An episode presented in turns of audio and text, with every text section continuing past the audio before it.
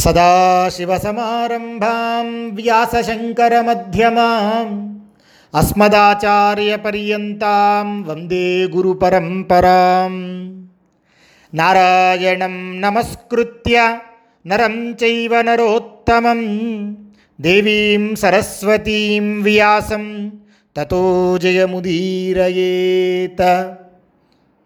वक्रतुण्डमहाकाय కోటిసూర్యసమప్రభ. నిర్విఘ్నం కురు మే దేవ సర్వకార్యేషు సర్వదా. జనమేజయ మహారాజు సోమశ్రవసుని పురోహితునిగా పొంది అత్యంత వైభవంగా హస్తినాపురాన్ని పరిపాలిస్తూ ఉంటాడు. అదే సమయంలో ఆయన రాజ్యం పరిపాలించే సమయంలోనే ఇంకొక కథ జరుగుతూ ఉంటుంది. ఇప్పుడు ఆ కథా వృత్తాంతాన్ని తెలుసుకుందాం. ఏతిస్మిన్నంతరే కశ్చిదృషి ధౌమ్యో నామాయోధ తస్య శిష్యాస్త్రయో బభూవురుపమన్యురారు నిర్వేదతేశ్చతి ఆ రోజుల్లోనే ఆయోధ ధౌమ్యుడు అనే మహర్షి ఉండేవారు. ఆయనకి ముగ్గురు శిష్యులు ఉండేవారు. ఒక ఆయన పేరు ఉపమన్యువు రెండవ ఆయన పేరు ఆరుని మూడవ ఆయన పేరు వేదుడు. ఈ ముగ్గురు ప్రియ శిష్యులు ఆయనకున్నటువంటి శిష్యగణాల్లో ఆయోధ ధౌమ్యుడు అనే అనే ఋషి గారికి. ఈ యొక్క కథలో మనకి వ్యాస భగవానుడు గురువు మాటను ఎలా పాటించి వాళ్ళు ఉన్నత స్థితికి చేరారు అనే కథావృత్తాంతాన్ని మనకి తెలియజేస్తున్నారు. స ఏకం శిష్యమారుణిం పాంచాల్యం ప్రేషయామాస గచ్చకేదారఖండం వధానీతి. స ఉపాధ్యాయేన సందిష్ట ఆరుణి. పాంచాల్యస్తత్ర గత్వా తత్ కేదారఖండం. బద్ధుం నాశకత్ సంక్లిక్ష్యమాన. అపశ్యదుపాయం భవత్వేవం కరిష్యామి. ఒకరోజు గురువుగారు ఈ ఆయోధౌమ్యుడు ఆయన పిలిచి ఆరునైన శిష్యుని పిలుస్తారు. పిలిచి శిష్య మన పొలం మీదకి నీటి ప్రవాహం బాగా వస్తుంది. అక్కడ దానికి అడ్డుగా ఒక కంత కట్టి రానాయన అని చెప్పి పొలానికి పంపిస్తారు ఈ శిష్యుణ్ణి గురువుగారు. వెళ్తాడు. ఈ ఆరుని అక్కడికి వెళ్ళేటప్పటికల్లా నీటి ప్రవాహం బాగా వస్తూ ఉంటుంది ఒక కంతలోంచి. దాన్ని ఈ మట్టితో పూడుద్దాం అనుకుంటూ ఉంటాడు. ఎంతసేపు అది పూడుస్తూ ఉన్నా మళ్ళీ తిరిగి ఆ నీటి ప్రవాహం ఆ మట్టి ఆగకుండా తిరిగి కొట్టుకొని నీళ్ళ ప్రవాహం ఎక్కువైపోతూ ఉంటుంది. ఇదంతా చూస్తాడు చాలాసేపు ప్రయత్నిస్తాడు విఫలం అవుతూ ఉండడం చూసి ఎలాగైనా సరే దీనికి ఒక ఉపాయం కనుక్కోవాలి అనుకొని ఆయన ఆ నీటి ప్రవాహానికి అడ్డంగా పడుకుంటాడు ఈ ఆరుని అనే శిష్యుడు. ఈ విధంగా పడుకునేటప్పటికల్లా ఆయన గట్టిగా అదిమి పెట్టి ఆ కంతకి అడ్డంగా పడుకోవటం వల్ల నీరు ప్రవాహం ఆగింది. అటువైపు నుంచి ఇటువైపుకి ఏ విధమైన నీరు రాకుండా ఇప్పుడు చక్కగా ఉంది. కానీ ఆయన మాత్రం చాలా కష్టపడుతూ అక్కడే నీటి ప్రవాహానికి అడ్డంగా ఉన్నాడు ఈ శిష్యుడు. సతత్ర సంవివేశ కేదారఖండే శయానే చ తథా తస్మిన్ తదుదకం తస్థౌ. ఈ అడ్డంగా పడుకునేటప్పటికల్లా నీరు నిలిచిపోయింది. ఇలా కొంత సమయం గడిచింది. కొంత సమయం అయిపోయింది సూర్యాస్తమయమైంది గురువుగారు అడిగారు శిష్యులారా ఆరుని ఎక్కడున్నాడు? కనబడట్లేదే నాకు. పొద్దునుంచి నాకు మళ్ళీ కనబడలేదు అని చెప్పి గురువుగారు అడిగేటప్పటికీ శిష్యులు అంటారు ఓ మహాత్మా గురువర్య మీరే కదా పొలానికి కంత కట్టమని చెప్పి పంపించారు. అప్పటి నుంచి మళ్ళీ ఇక్కడికి అయితే రాలేదయ్యా. నాకు తెలిసి ఆ పొలం దగ్గర ఏమన్నా ఉన్నారేమో అని చెప్పి శిష్యులు గురువుగారు చెప్పేటప్పటికల్లా గురువుగారు అంటారు అబ్బో చాలా సమయం అయింది దీన్ని పంపించి కూడా. ఎలా ఉన్నాడో మనం అందరం ఒకసారి చూద్దాం పదండి అని చెప్పి శిష్యులతో కూడి ఈ గురువుగారు ఆ పొలం దగ్గరికి వెళ్తారు. ఇప్పుడైతే ఈయన పొలం దగ్గరికి వెళ్ళాడో వెళ్ళి అక్కడ సతత్రగత్వా తస్యాహ్వానాయ శబ్దం చకార భో ఆరుణే పాంచాల్యక్వాసి మత్సైహీతి పొలం దగ్గరికి వెళ్ళి గురువుగారు ఓ ఆరుణి నాయనా ఎక్కడున్నావు బిడ్డ? ఒక్కసారి ఇక్కడ రానా అన్న అని గట్టిగా ప్రేమతో పిలుస్తారు. ఎప్పుడైతే గురువుగారు ఎలుగెత్తి పిలిచాడో సత్సృ సతచ్రుత్వా ఆరు నిరుపాధ్యాయ వాక్యం తస్మాత్ కేర కేదారఖండాత్ సహసోత్థాయ తముపాధ్యాయముపస్తతే ఉపాధ్యాయుడి యొక్క మాట వెంటనే ఆ పొలంలో నుంచి లేచి గురువు వద్దకు వచ్చి నిలబడ్డాడు ఆరుని. అయ్యా నేను ఇక్కడ ఉన్నాను. పొలం నుంచి ప్రవహించుకుంటూ పోయేటటువంటి ఈ నీటికి అడ్డుకట్ట వేయడానికి అని చెప్పి నేను దీనికి అడ్డంగా పడుకున్నాను గురువర్య. మీ పిలుపు విన్నాను. నా మీద మట్టి అంతా బాగా ఉంది. ఆ నీటి ప్రవాహానికి ఆ మట్టిని విదిలించుకొని తొలగించుకొని మీ దగ్గరికి వచ్చాను. మీరు ఎందుకు పిలిచారు? మీరు ఏదైనా ఆజ్ఞ ఇవ్వండి. మీ మీకు నేను ఏ విధంగా సహాయం చేయగలను అని చెప్పి శిష్యుడు గురువు గారిని అడుగుతారు. అడిగేటప్పటికల్లా ఒక్కసారి గురువుగారు ఆశ్చర్యపోతాడు. నీ గురుభక్తి అచంచలమైనది అనిర్వచనీయమైనది శిష్య.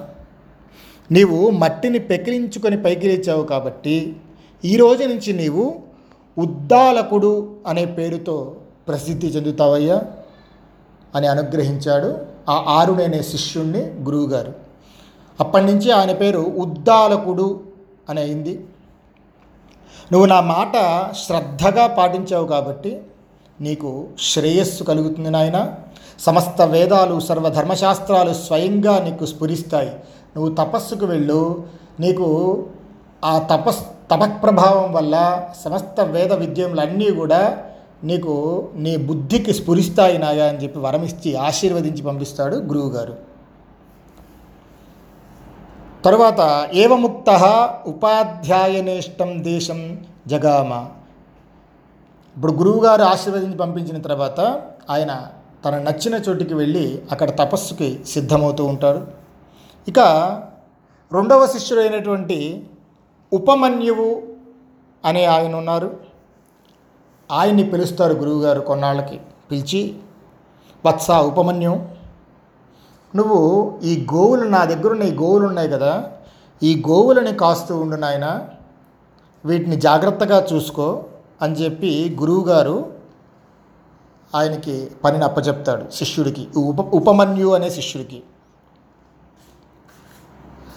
తముపాధ్యాయ పీవానమపశ్యదువాచ చైనం వత్సోపమన్యో కేన వృత్తిం కల్పయసి పీవానసి దృఢమితి. ఈ ఉపాధ్యాయుడు చెప్పినట్టుగా ఆయన గోవులను కాస్తూ ఉన్నాడు. పగలంతా ఆవుల్ని కాసేవాడు.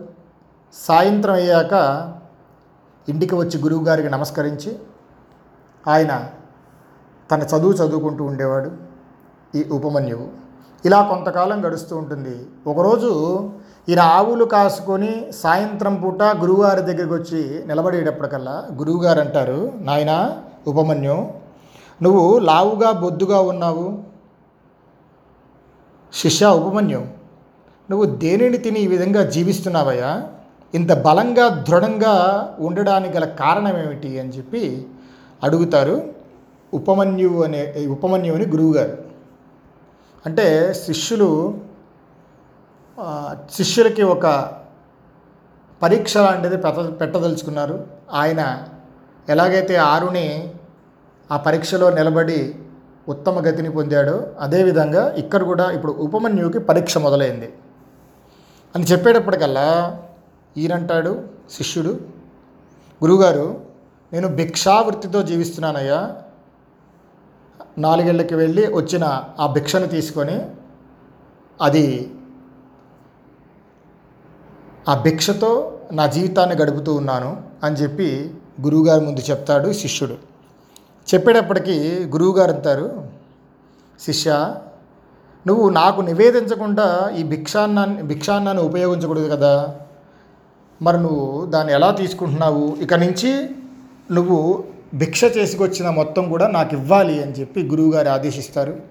సరే అని చెప్పి ఉపమన్యువు తర్వాత రోజు నుంచి భిక్ష ఏదైతే వస్తుందో అది గురువుగారి దగ్గరికి తీసుకొచ్చారు. గురువుగారికి నివేదించాడు. ఆ వచ్చిన భిక్షనంతా గురువుగారే తీసేసుకుంటూ ఉండేవాళ్ళు. శిష్యుడికి ఏమాత్రం ఇచ్చేవాడు కాదు ఉపమన్యుడికి. మళ్ళా ఈయన గోవులు కాసుకోవడానికి అరణ్యానికి వెళ్తూ ఉండేవాడు. ఇలా పగలంతా గోవుల్ని రక్షించి సాయంత్రం కాగానే మళ్ళా గురుకురాలకు వచ్చి గురువుగారు ఎదుటి నిలబడి ఆయనకి నమస్కారం చేశాడు. ఇలా కొంతకాలం గడుస్తుంది. కొంతకాలం గడిచిన తర్వాత కొన్నాళ్ళు పోయింది. మళ్ళా గురువుగారి దగ్గరికి వచ్చి ఇదే విధంగా ఒక సాయంత్రం పూట గోవుల్ని తీసుకొచ్చి నుంచునేటప్పటికల్లా మళ్ళా గురువుగారు అడుగుతారు శిష్య ఉపమన్యు వత్స నీ భిక్షాన్నం మొత్తం నేనే తీసుకుంటున్నాను కదా మరి నువ్వు దేనితో బ్రతుకుతున్నావు? అని అడుగుతారు. అడిగేటప్పటికల్లా तमुपाध्यायः प्रत्युवाच नैशान्याया गुरुवृत्तिम्। अन्येषामपि भैक्षोपजीविनां वृत्युपरोधं करोषि, इत्येवं वर्तमानो लुब्धोऽसीति। स एव मुक्त उपाध्यायं प्रत्युवाच भगवते निवेद्य पूर्वमपरं चरामि। తేన వృత్తిం కల్పయామీతి. గురువుగారు అడిగే అడిగేటప్పటికల్లా శిష్యుడు చెప్తున్నాడు ఉపమన్యుడు. స్వామి గురువర్య మొదటిసారి భిక్ష నేను తీసుకొస్తున్నాను. ఆ మొదటిసారి తెచ్చిన భిక్షను మీకు సమర్పిస్తున్నానయ్యా. మళ్ళీ నేను రెండోసారి భిక్ష కోసం వెళ్తున్నాను. ఆ రెండవసారి భిక్ష చేయగా వచ్చిన దాంతో నేను తింటున్నాను అని చెప్పి సమాధానపరుస్తాడు గురువుగారికి. చెప్పేటప్పటికల్లా అది విన్న గురువుగారు శిష్య ఇలా చేయటం నీకు న్యాయమా? ఇది శ్రేష్టం కూడా కాదు కదా? ఎందుకంటే భిక్షాటన చేసుకుని ఎంతోమంది జీవిస్తూ ఉంటారు. ఆ భిక్షాటన వృత్తి మీద జీవించే ఇతరులకు వారి వృత్తికి అవరోధం కలిగించకూడదు నాయన. నువ్వే రెండుసార్లు వెళ్తే ఆ గృహస్థాశ్రమంలో ఉన్నటువంటి వాళ్ళు అనేక మందికి కూడా ఇలా భిక్ష ఇవ్వాలి కదా నాయన? ఇది తప్పు. ఇది మంచి పని కాదు నాయన. కాబట్టి నువ్వు ఇక రెండవసారి భిక్షకు వెళ్ళడానికి వీలు లేదు అని చెప్పి గురువుగారు చెప్తారు. చెప్పగానే శిష్యుడు గురువుగారి వాక్ వాక్యమును నమ్మి అలాగే గురువర్య ఇక రేపటి నుంచి నేను రెండోసారి భిక్షకు వెళ్ళను అని చెప్పి గురువుగారికి మాటిస్తాడు. మళ్ళా తర్వాత రోజు ఈ గోవులు కాయడానికి వెళ్తాడు. గోవుల్ని మేపసాగాడు. అలా వాటిని రక్షించి తిరిగి గురుకులానికి వచ్చి గురువుగా ఎదుట మళ్ళా నిలబడ్డాడు. ఇలా ఒకరోజు మళ్ళా గురువుగారు అడుగుతారు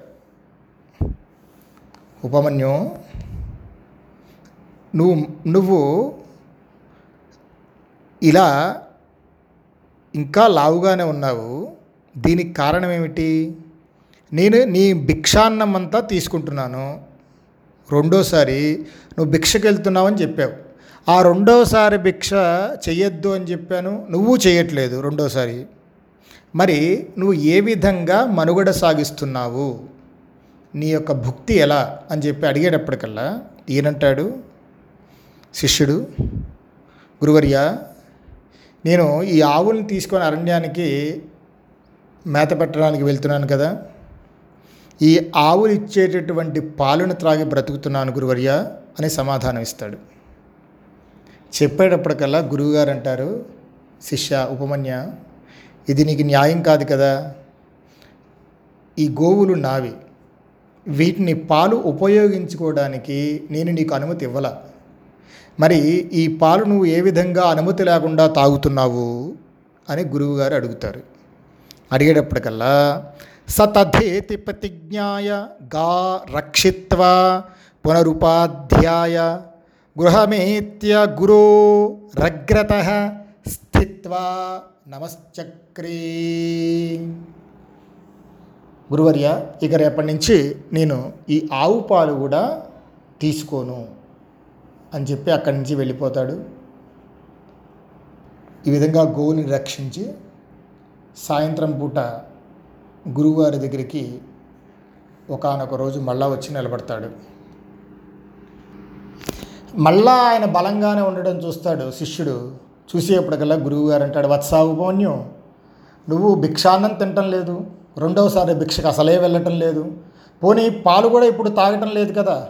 అయినా నువ్వు బలంగా ఉన్నావు. ఇప్పుడు కూడా ఏమి తిని నువ్వు జీవిస్తున్నావు? అని చెప్పి మళ్ళా అడుగుతారు గురువుగారు. స ఏవ ముక్త ఉపాధ్యాయం ప్రత్యువాచ భో ఫేనం పిబామి యమిమే వత్స మాతృణాం స్తనాత్ పిబంత ఉద్గిరంతి అడగంగానే గురువుగారి చెప్తున్నాడు శిష్యుడు.